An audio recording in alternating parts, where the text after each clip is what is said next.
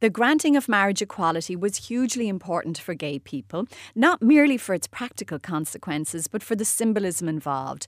Gay and straight were finally equal. But has the euphoria around the referendum and the campaign strategy of emphasising the sheer normality of gay relationships brushed under the carpet another story where, from risk-taking behaviour in an environment of rocketing sexually transmitted disease to depression and self-harm, all is far from well? Most recently, the question as to whether or not a drug called PrEP, an effective but expensive vaccine for H I V, should be made widely available, has focused attention on a perhaps unhappier side of life for gay people. After the referendum, is happily ever after a too simple story? In studio, Donal Lynch is a columnist with the Sunday Independent, Eve Watson is a psychoanalyst, and Francis Fitzgibbon is a founder of media company Storystock and a former producer of this programme. Welcome back. First, though, I'm going to start with Doctor Derek Freedman, an expert in sexually transmitted diseases. I spoke to him earlier and I asked him to tell me about this drug, PrEP. PrEP is pre-exposure prophylaxis. In other words, you're taking medication before you take a risk in case you're exposed to infection. And in this case, we're looking at H I V. So we're using a cocktail of antiretroviral drugs, which have been in use for a long time, have been shown to be effective, have been shown to be pretty safe. And in practice, where PrEP is taken, it substantially reduces the risk of acquiring H I V, but only H I V. Now, it doesn't completely eliminate the risk. It will reduce it by about eighty percent, but not by one hundred percent. And then I believe you can take it after you've been exposed too, a little bit that's like... A, that's a different thing. Okay, tell me about that. That's not PrEP. That's PEP, P E P, post-exposure prophylaxis. And that is where somebody has taken a risk and they suddenly realise, my God, what have I done? That they're at risk to catching H I V. And if they take the antiretroviral medication, uh, if they can get to it within seventy-two hours, that can be quite effective in significantly reducing their chances of having a H I V infection. The thing there is, they say seventy-two hours, but the sooner you get to it, the more effective it is. Now, a bit like the morning after pill. Yeah, that seems to be the best analogy for it, that you can yes. either take it every day but to protect more, yourself. It's a lot more toxic and, and a lot more expensive. And that's just what I wanted to get to. So what does it cost and what is the availability of it? Well, now, in talking about two of these two of these things, uh, PEP is very easy, post-exposure prophylaxis. Here we know somebody's taken a risk. We can quantify the risk and we can say, is it worthwhile? Uh, a month's supply of the medication, the manufacturer's supply cost, I think, is probably in the region of six to eight hundred euros. That's dear. Well, not for these type of medications. Right. And, and now, PrEP is, an, PrEP is another thing. PrEP is uh, can be a similar type of medication. But here, you're taking it, uh, saying, I'm going to go out and party, put myself at risk, and this is going to be protect me. So, you know, who is going to pay for that? Uh, and that, that, is a, that, is, that is a question that needs to be addressed. You know, does society pay for people's partying, or should people, you know, pay for themselves? But what's happening in the U K a lot is people are accessing generic forms of these medications over the internet. Now, that's, I think, permissible in the U K, but not strictly legal here. But I'm sure lots of people do it. And sorry, just to clarify, that figure you mentioned earlier, is that what it would cost on a month-to-month basis for the PrEP, around, what, six to eight hundred euros? That's right, yes. Right. So are people paying for that now in Ireland? Do they have access I, to it? it? It's really, the, some trials being carried out, but it's really not freely accessible in, in Ireland. But what is really more disturbing is where we have people who've taken an obvious, who've had an obvious risk, and they come in to, uh, to see us in, uh, in our practices, uh, that that that that, that the post-exposure prophylaxis is not readily available. It's only available through a few clinics in Dublin, around the country, and through accident and emergency departments. So really, the it is not that easy uh, to get hold of. And why is that? Has someone somewhere taken a decision that it's it should be limited? Well, I think it comes down to economics, and uh, this is, uh, you know, the uh, the H S E is, has uh, has obviously taken that decision because it's, it is very difficult in practice to get easy access to something that can be, you know, can prevent a lifelong infection. Now, what, so there are two arguments against making this available. One would be that if you, say, give people permission to engage in this risk-taking behaviour because they're taking the drug, that means they're also exposed, though, to other diseases like syphilis and gonorrhoea. Absolutely. Now, and the, we have seen the rates of syphilis and gonorrhoea in this population absolutely rocket, not only in London, but in Ireland. I mean, I had a morning a couple of weeks ago, I had three cases of gonorrhoea in one morning. We're seeing lots more syphilis. I mean, I used to see one or two cases a year. Now you could see one or two cases a month. And that's uh, extraordinary, because I think of that as being a like a medieval gone, or yeah. a World War One oh, disease no, no, or something. No, no, it's back, back, back with a vengeance. So from a public health perspective, is from it... From a public health perspective, the most important thing that we're seeing today is the uh, is the paradigm of test and treat.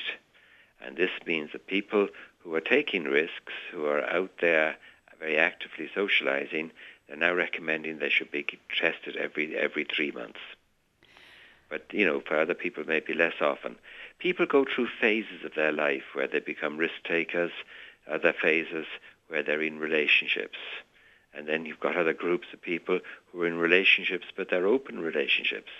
So nobody's quite sure what's going on. So what do you think is the responsibility of the government to protect them from some of those risks, like H I V? Or are they entitled to say, no, think, you should wear a condom and that would protect you from everything? And if you choose to take these risks, well, then fine, that's on you. It's not our job to protect you from that if you won't protect yourself. Well, that's, that's, that's one way of looking at it. But if they do catch an infection, the costs bounce right back to the uh, to the government, to the H S E, because the people are, uh, have to be looked after if they have caught H I V or syphilis or anything, anything like that. So it's not quite as simplistic as that. Uh, secondly, I mean, there's been a complete abdication uh, of providing information, care, uh, persuasion, you know, health education camp, uh, information campaigns or anything like that. I mean, you know, the last last campaigns we had were in the nineteen eighties when people were just terrified of H I V. But since we've had treatment for H I V, uh, people have given it a, a lower a lower priority. Would you compare it morally maybe to something like alcoholics on a waiting list for a liver transplant, or people who are obese maybe waiting for treatment, that somewhere there's a dividing line between the government trying to protect them from their own behaviour, so as, because A, you should protect the people, and B, the costs of not doing it come back on the state, versus a more libertarian approach, which is if, if you're going to engage in the self-harming behaviour, you pay the price for that? Well, certainly, certainly there's a lot more self-harm from cigarette smoking, alcohol, and uh, and uh, yeah. poor, poor nutrition uh, than you're going to get from sex, you know. So you'd see uh, those on the same kind of moral. Um, I don't. I thing. don't go into. I'm. I'm a practical person. I right. try and help people. Help people on the practical on a practical basis. Uh, moral morals tend to get in the way of uh, of providing uh, of helping people. And that was Doctor Derek Freedman, a specialist in sexually transmitted diseases. And I should say that he also told me there's a whole world of swinging in the heterosexual community and with bisexuals, which means that straight women need to be careful too. So it's not an exclusive issue for men who sex with men, or M S M as it's called, but they are disproportionately impacted. Um, and in studio with me, Donal Lynch, Eve Watson and Francis Fitzgibbon. Francis, what do you think about this drug PrEP? Should it be made widely and freely available by the government on public health grounds? Or does it encourage risk-taking behaviour? Uh, first things first, I've no issue with PrEP whatsoever. Fantastic drug, and it seems to be proven to work, and that's all fantastic. And I, I actually don't have an issue with the availability as well. You know, bring it on. As many people who want to take it uh, should and can take it, and that, that's all fine. I think the issue is, and the issue people will have is who should pay for that. Mm. Um, and so the issue is, uh, and then secondly, the, the I think the consequences of of using it. And one of the consequences that I've kind of, of anecdotally seen, and, you know, a couple of years ago, some friends of mine went on a holiday to America. We had a great holiday. But, you know, kind of, I hadn't even heard of PrEP at the time. They were, they were coming back telling me stories about all the American guys are on PrEP. They're all taking PrEP. And one of the things was that because they weren't on PrEP, um, these guys were expecting to have sex without condoms. And, you know, that was just shocking for them. It was kind of an introduction to me. There was like, everybody wanted to have sex without condoms. And if, if, if you weren't on PrEP, you, you almost felt like you were out of the party. And the extraordinary thing about that is that, that as um, Derek just said, you lead to a culture whereby you ignore diseases like syphilis and you ignore diseases like gonorrhea. Uh, and that's that's one consequence. And the second consequence is, I mean, who who pays for this? Um, should a taxpayer be paying for uh, somebody to abdicate their responsibility, as some would see it, in, in some senses? I spent a lot of time on the road doing interviews, and uh, last week I was down in Cork and I was interviewing a lady who had stage four melanoma who couldn't get a drug from the H S E that she needed to save her life. Um, the week before, or two weeks before that, I was interviewing two women who were looking, fighting for the drug Respreeza. Um, who had serious uh, chronic lung conditions that were shortening their life. And so you get in the queue effectively, and you get in the queue of all those people, and we have to make decisions. And, it, it, you know, when you're in that kind of scenario, you make practical decisions on what you pay for. And if you say, oh, well, you know, this is saving lives down the line, well, everyone's going to argue that case. What about alcoholics and cigarette smokers? Are well, they not in the same paradigm there? Yeah, yeah, no, and they are. I mean... Um, And and again, there is an argument that says that it's it's easier to, to pay the price which of PrEP, which is five thousand dollars a year, than it is to, to deal with the consequences afterwards.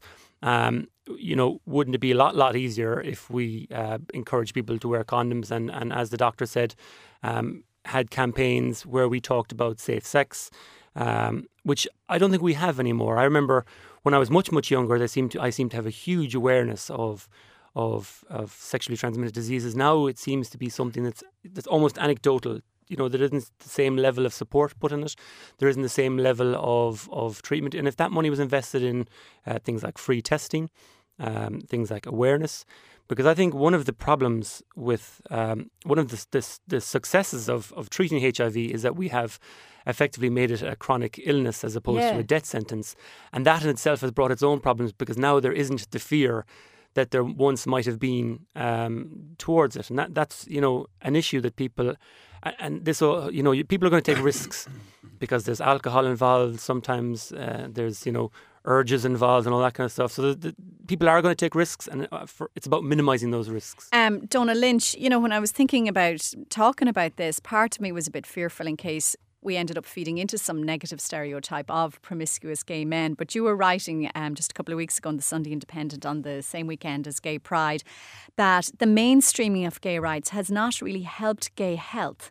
We've swung so far from the early nineteen nineties hysteria of the AIDS panic that we now refuse to even acknowledge that there are concerns about addiction and promiscuity that aren't rooted in religious moralism. What are your concerns about it? Well, I sort of think the way people look at this whole issue is in terms of the final consequences. So if somebody gets an infection, um, it, that's something serious. If it costs a lot of money, well, we can talk about the cost of what it costs. That's the only way people can sort of conceive of this. When really we should be looking at why is there a cohort of young men who have so many partners that they sort of can't even keep track of it all. They just need to medicate themselves through the whole thing. That to me is a little bit more of a kind of a soul-destroying and difficult thing for the person probably than, well, I mean, the consequence, the consequences are serious as well. I wouldn't minimize those either, but I think it's wrong to just look at the consequences in terms of a physical infection or the, the zeros at the end of the problem rather so, than... So do you think it's more about mental health than physical health?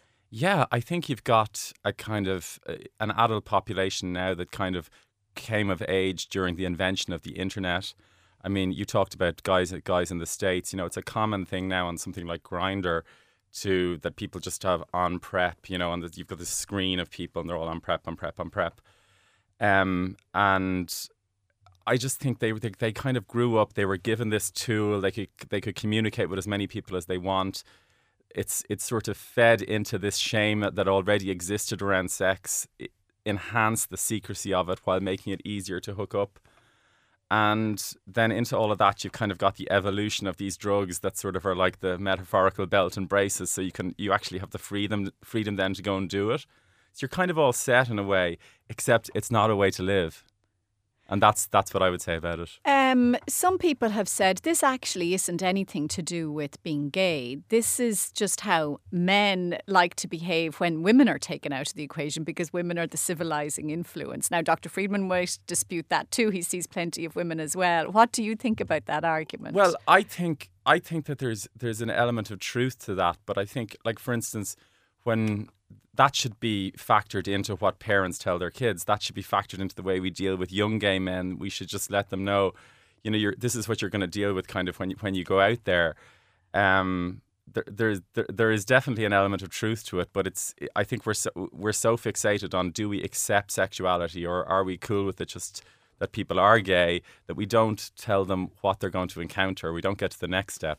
Well, Eve Watson, what can you tell us about... Um young gay men now, or even older ones too, obviously, and what's going on with them in terms of their mental health?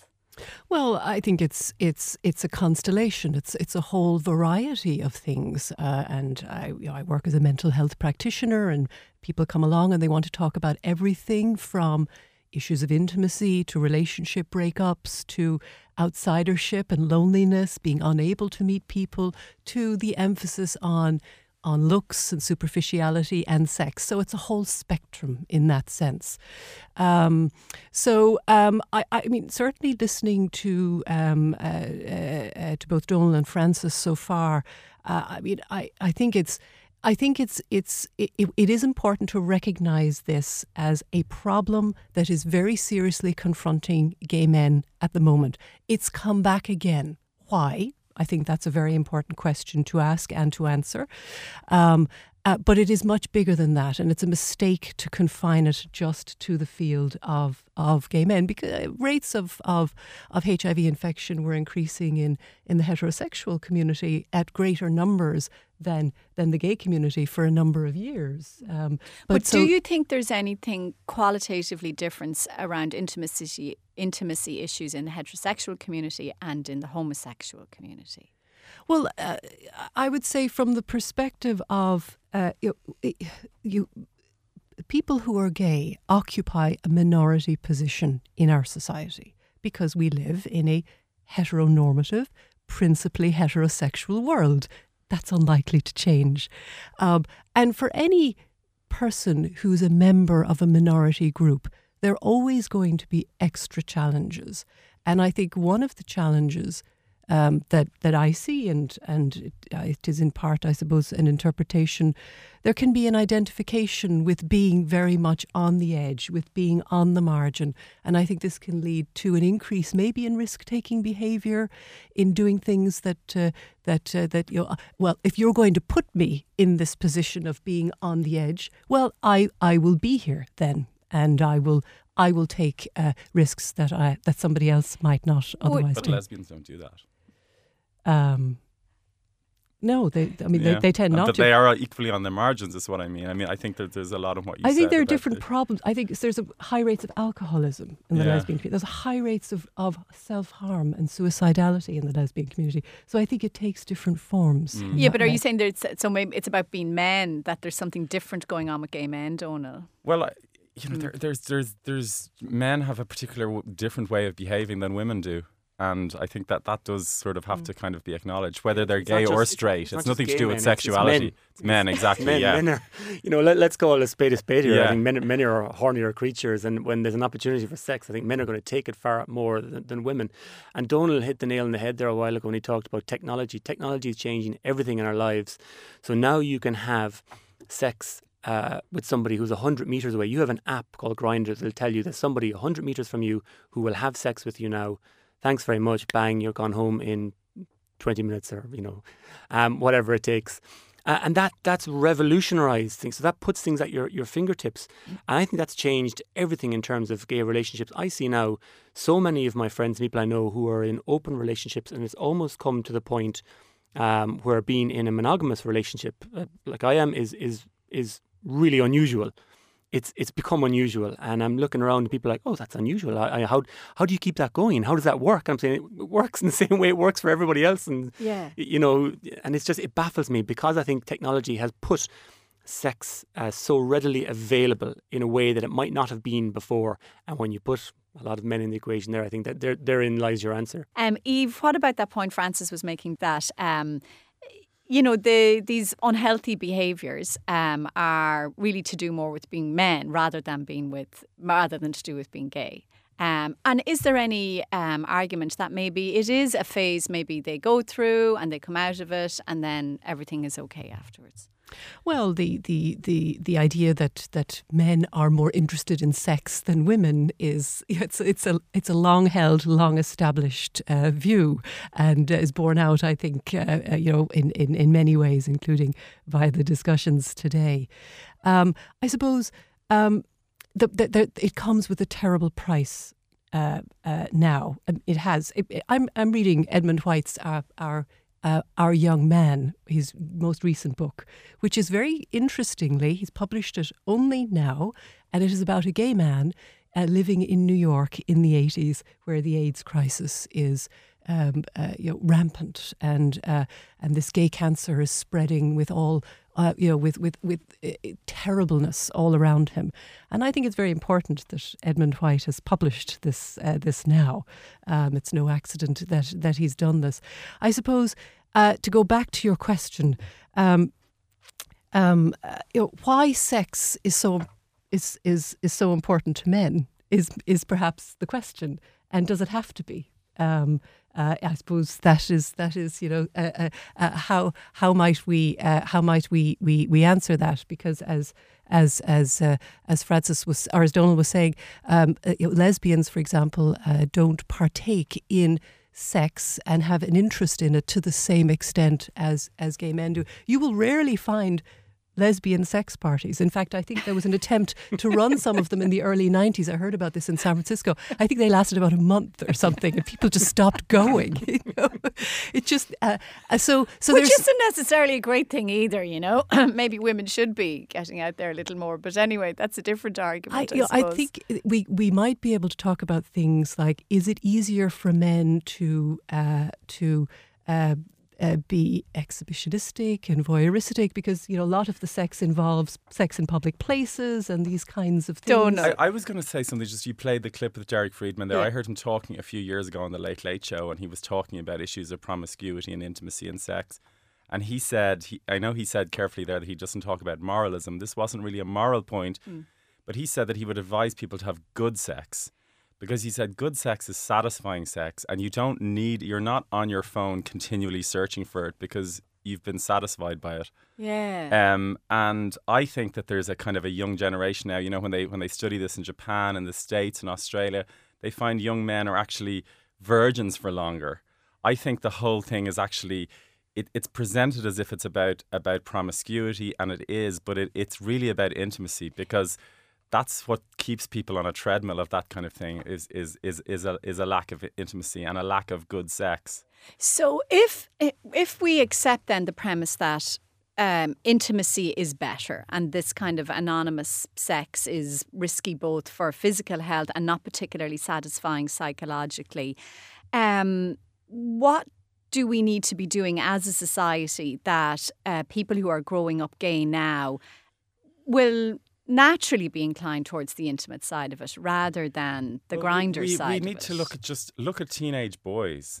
I think we need to kind of like look at, at the way they use the internet, at the way we, de- we let them deal with real human beings, and, and just look at the way sort of youth grows up a little bit more. Um, but Francis, is there a problem, and Eve touched on it earlier as well, that, you know, we can say, yes, homosexuality, of course, is normal. Mm. You know, we, we've grown up, we passed the referendum well, like it didn't just scrape by, it went by well.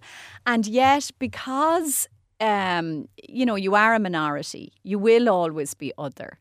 So there, it will always be hard and you will always be pushed to the fringes, at least during that coming out period until maybe you get a chance to mature in that. So yeah, no, perhaps like, it's inevitable that it's just going to be we, we more are, difficult. We are, at best estimate, ten percent of the population. So, I mean, you have to think of it from that perspective as well. Do we necessarily want to, like, we don't want to take over, uh, you know, and I think a lot of people are going out there with this narrative that actually, you know what, why should I have to come out as straight, or why should I have to come out as gay in the first place? Well, you know, I don't really buy that because we are ten percent of the population, so we are a minority, and I'm fine with that in one sense. But, I, I you know, going back to your point, I don't think that a whole pile has changed um, since the referendum, and I think that, that you know, culture eats strategy for, for, for breakfast, and it's still, I would never hold my partner's hand walking down the street of Tralee. And you have to look at this, and, and actually it was it was funny. We were walking back, and I live I've moved last July, having lived in big cities all my life, to a tiny village in West Kerry. And um, we we walked back uh, last Saturday night past fields of cows and horses. Um, we were holding hands, and then we came on the village, and we, we it was almost like this unconscious unconscious yeah. thing. We we split our hands, and then I said I said, what, why did we do that? And, you know, he would he's American, so he would come. He would have come from a, a quite a religious family, and there'd be a lot of issues, in, in no no more so than I would have had. And we stopped for a second, and we were trying to analyse what had just happened. And it's telling in a way, in a sense of what, you know, how, how far we've come, yes, but in another way, because we were in the pub as a couple, and everybody knows we're a couple. Um, but, but at the same time, how far we, we have to go in that kind of Do sense. You think you'll ever reach the point where you can just automatically walk into the village holding hands? Well, well, here's the point. Um, I think had we continued in, and if there was all the old people in the village, uh, to be perfectly honest, I don't think a lot of them would. They might have looked, and and because it's a strange thing, and I don't mind when people look when something's strange, because if you if you kind of almost impose upon people, there's two guys holding hands, don't look. They want to look because it's something new for them. Let them look. That's curiosity as opposed to homophobia. Just because they're looking, and they might tell their friend, look, two guys holding hands. That's that's just a natural curiosity because it's something they haven't seen before. Whereas I think the real question is, it's within inside us. The real question is not the issue with the outside world, it's the issue from what I've come through to get to the point where I am today, what he's come through to get to the point where he is today, you know, going uh, through sixteen, seventeen, my teenage years, uh, repressing all this and thinking, pushing it away, thinking, I'm not gay, who, me? I play football, I'm from Kerry, you know, and it was that that, that just does not go away with one voter overnight. Donal, yeah. Yeah, I was going to say that. I, I think that the referendum was simple in a way. It was getting society to say, do you approve? That's a fairly easy thing to do. I don't think society should be giving itself too big a pat on the back for going, We're, we don't care about other people. You know, it nearly, I think it was passed in that sense, not indifference, but but it's it's easy to let people do what they want in a way. Yeah, a kind of detachment maybe. A detachment, exactly. Yeah. It's more difficult, I think, and it'll be a much longer journey and a longer process to get people to kind of own up to and accept their own homophobia. Yeah. It takes, I mean... I really had that strong feeling, I have to say too, that fine, passing the referendum was grand. But if you were a fourteen or fifteen-year-old boy in a small village down the country, was it really going to make life easier? Listen in to playgrounds. Listen in to what the slur words are that yes. are thrown out. Those have not changed. That's the same as it always was. Yeah, Eve, I remember my children coming home from school so young, I mean six or seven, and starting to ask me what was gay. And because they'd heard it used as an insult in the playground. Mm. Mm. And they weren't getting that from teachers, you know, their parents. It was just this thing that kind of seeped up, you know, he's gay, you know, and that's bad. How long do you think it'll take for that to uh, go away, or will it ever go away? Well, this, I'm nodding vigorously because this is going right to the heart of something I feel very strongly about, which is um, the homophobia starts very, very young. And studies have shown it starts in school playgrounds at primary school level. A very important study out of D C U in two thousand five showing this, all, the vast majority of epithets used on school playgrounds are gay and queer mm. epithets. Mm. And I, it's interesting because I've heard adults say, oh, but the kids don't know what they mean. They're just saying them because they're hearing them from others. But the problem is that the adults don't step in to uh, to to indicate how serious and how damaging this is, because it sets up an othering that begins very, very early. Children aren't born homophobic. Mm. We we teach them to become homophobic. So uh, so education and the intervention of adults from across schools and communities is absolutely essential and enormously lacking. Sex ed in schools is still abysmal. Uh, I think I don't think it's exaggerating to say that uh, as did, a general rule. Did you see or did you have any concerns when the referendum was passed that it might look too simplistic, that people might say, right, that's done, that's not a problem anymore? Well, I, I, I, I didn't for a minute think that it was going to be, you know, you know, a, a, a, a, a sea, the kind of sea change I think that is required. And I, what I, I was uh, horrified to read in Uh, in the media last year, the Times uh, published a study, a very important study uh, conducted by the H S E in conjunction with Trinity and Belong To, of more than two thousand L G B T uh, youth, and discovered two enormous rates of uh, uh, uh, of suicidality and self-harm. Two out of three of those surveyed indicated that they had suicidal thoughts. This is in the age gap of between sixteen and twenty-four. And, and, just, and this is post the referendum. Yeah, and just to get back to the idea of homophobia and otherness, yeah, to how much do you think is about being other?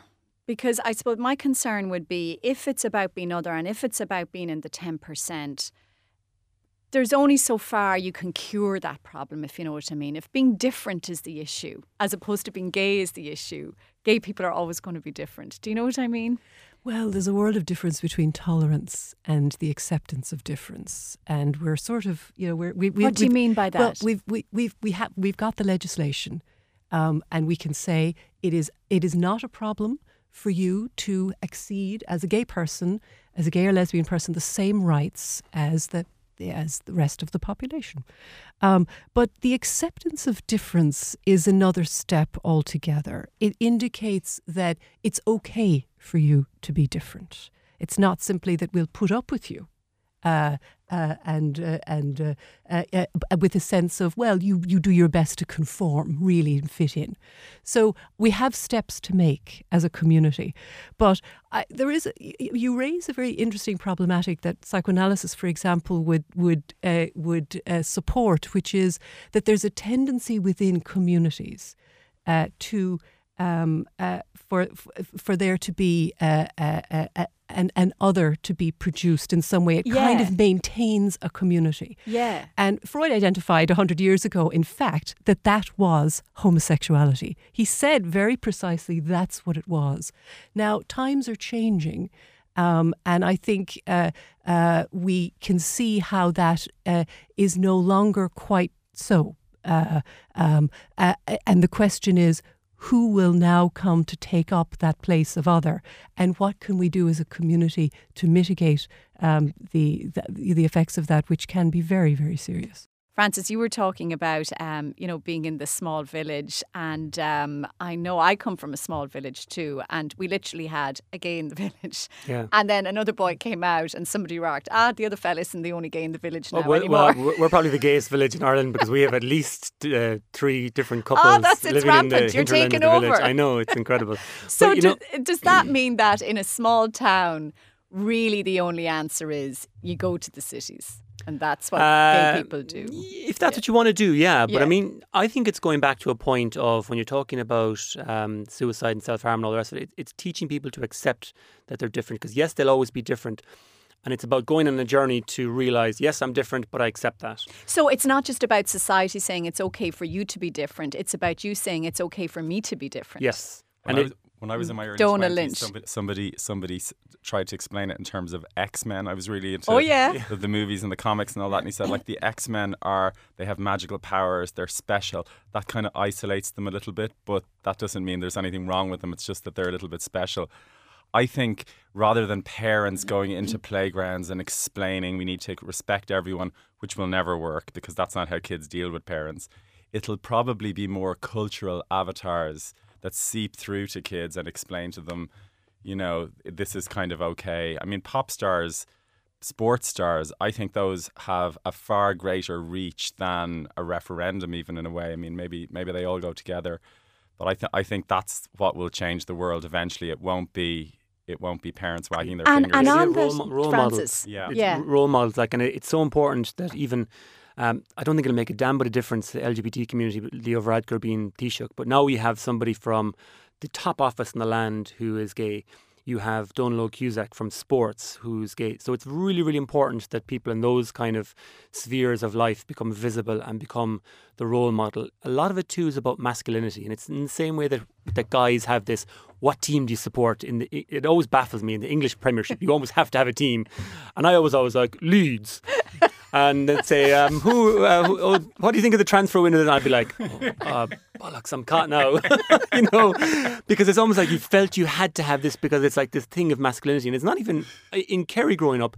You had to play football, which I did, and it wasn't even the gay people, it was the guys who were really into arts and crafts and stuff. They were another as well, you know. Yeah. And they had to come to terms with their difference in the same way because they didn't get into sports and they would probably get the same amount of bullying and the same challenges and journeys that we have. So I think it's more a key point about being different. And Donal, on identity, um, you know, I'm always curious as well about how some gay people just, they don't want gay to be their identity. So Leo Varadkar would be an example. He doesn't want to be defined by his homosexuality. See, okay. Yeah. I Okay. I, when I hear that, I hear a shade of I don't I don't homophobia is such a strong kind of all-encompassing word, but it certainly registers a note of discomfort with, with oneself. I mean, years ago when people weren't out at all and were uncomfortable even with the idea of someone else being out, they would say, "Oh, he's not discreet," or "I'm discreet." That was the language used. I'm. I, it doesn't define me. Is uh, uh, to me sort of getting there as well. It's like a variant of that. That's another thing that pe- that people used to say. I mean, in my mind, everyone's sexuality goes a long way towards defining them. When you see a woman standing on her wedding day marrying a man, her sexuality, in a way, is the engine that has kind of driven her there. It's it's a very big sort of aspect of everyone's life. Eve, what do you think about that thing about identity? Um, I was always intrigued. Gore Vidal said, you know, you shouldn't be a homosexual, you should be a homosexualist because it's just what you did, not who you were.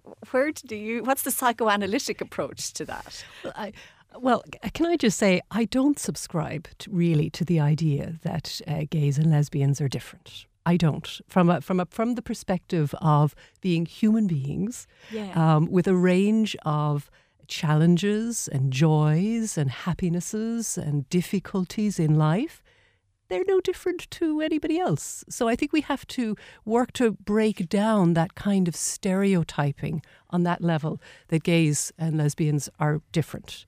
Now, the challenges of homophobia, that is, that is, and that is very much a, a community group driven thing. And that has to be tackled at that level. And what do you think about that, uh, say, the politician or the sports star saying, I don't want to be defined by my sexuality. I just want to be a T D and not the gay T D. Well, yeah. I totally agree with Donal that the more, uh, and and Francis as well, that the more, the more people we have publicly acknowledging their uh, their sexuality as not a thing. Um, because when you say, I don't want to be defined by my sexuality, you are in fact making it a thing and more of a thing than it would otherwise be. Um, we need that. We need that, uh, particularly to go back to the young people, our adults of the future, who are clearly challenged by significant levels of homophobia still. So, you don't know. I was going to say, someone like Leo is still adjusting to, psychologically, I think, too. It was a disadvantage. Now it's a disadvantage. Yeah. We all saw him on the cover of the papers the day after Pride. He's there waving the flag. He he he sort of knows now it's it's it's it's it's a good thing, and it's something that people that that has that will maybe burnish his legacy. Even he was the first. He was the first of a community, but he wasn't out until, his, until re- relatively recently. Mm. And is probably still in that transition phase between it doesn't define me and, oh, well, maybe it's going to actually help do you, me. Do you think he has some obligation to do something for gay people as a gay Taoiseach? Say, in the way that people might have expected Obama to do something for, for yeah, black people in America. Obama's a good example because there's a lot of um, black people in America who say that Obama didn't really do enough and was just a symbolic figurehead, and that afterwards you still have the opioid epidemic, you still have the crime epidemic of black youth. He didn't really, you still have all the gun violence. He didn't really do a whole lot. Um, Leo, I think, is a little bit different in that we don't have those kind of problems affecting the gay community here. And a lot of it, as I say, is symbolism. So maybe he has less of a of a big job to do. But uh, certainly when he when he talks about things like, it doesn't define me, I think part of his job is kind of not really using language like that, actually, to be honest. Francis, now you're a political um, man too. um, what do you think about the politics of Leo's homosexuality? Well, it's, uh, first and foremost, every leader should have an obligation to help the L G B T community. But in Leo's perspective, he should have a greater understanding of how he can help. And that's the difference, say, for other Taoiseach who might not have Um, an understanding of the intricacies of what needs to be done. And I think if, by understanding a community and a problem, uh, when there is a problem, that's how you solve the problem m- mm. much, much better. Um, one of the issues I don't like is the fact that all of the coverage tends to be around the fact that Leo is a gay man as opposed to his performance of Taoiseach. And it's just getting a little bit wary now. It's getting a little bit, it's actually getting a little bit boring. Do you think he was right to show up at the gay pride and do all those photos yeah. and that? Yeah. Yeah, yeah. absolutely. Why, so maybe it'll wear off. So maybe the thrill will wear off of him being... Maybe it will. Maybe it will. And I suppose it's it's more of a novelty for now. But, you know, why shouldn't he show up to, to, to gay pride? And there, there are people who will say, oh, that won't go down very well in, in you know, yeah. parts of the Fine Gael heartland. So what? You know, it's... it's to be it's, honest, it's, I was more shocked to realise he was half Indian. The race issue had never clicked with me at all. It just his his professionalism and his class seemed to trump the race far more than actually the homosexuality. That's what Absolutely. surprised me. So, Eve, where do you see the future then? You know, if if there are these issues of otherness and the journey that every gay person has to make themselves to accept themselves and that they're not part of this heteronormative um, world, how how as a society do we help them along that path? Oh, that's a that's a, a very, very big question. I, I, I'm sorry to repeat myself, but we have to educate the young people. And we what do we say to, to we them? We have to go to schools yeah. and we have to say that um, that sexuality is a spectrum, mm. that there's it, it can be expressed in myriad ways.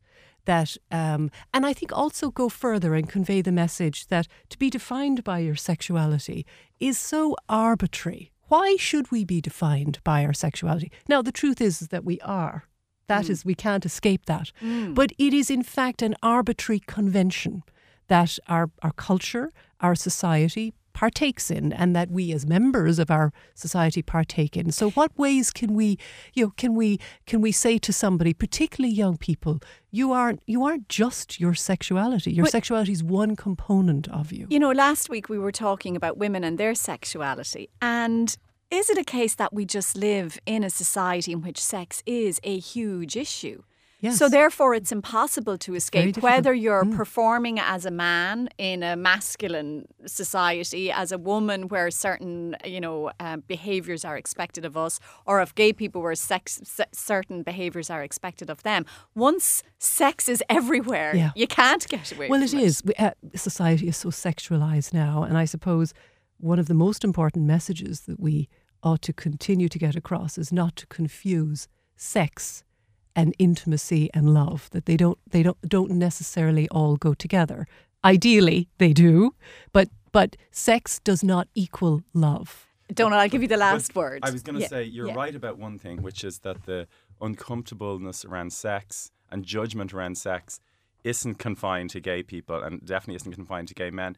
It infects the repeal debate, lots of other debates in yeah. society where it's about judging a group and ask, you know, n- not having empathy for a group when maybe it's beha- behaving in a self-destructive way. Um, the psychotherapist um, Trish Murphy um, has said that she thinks when adults figure out how to negotiate sex in an equal and transparent way, that we will change the world. You're here. Maybe I'll leave that to be the last word then. Eve Watson, Donal Lynch and Francis Fitzgibbon, many thanks for joining me this morning. And thanks to the team. Stephen Jordan produced, Aidan McKelvey researched. Thank you for listening.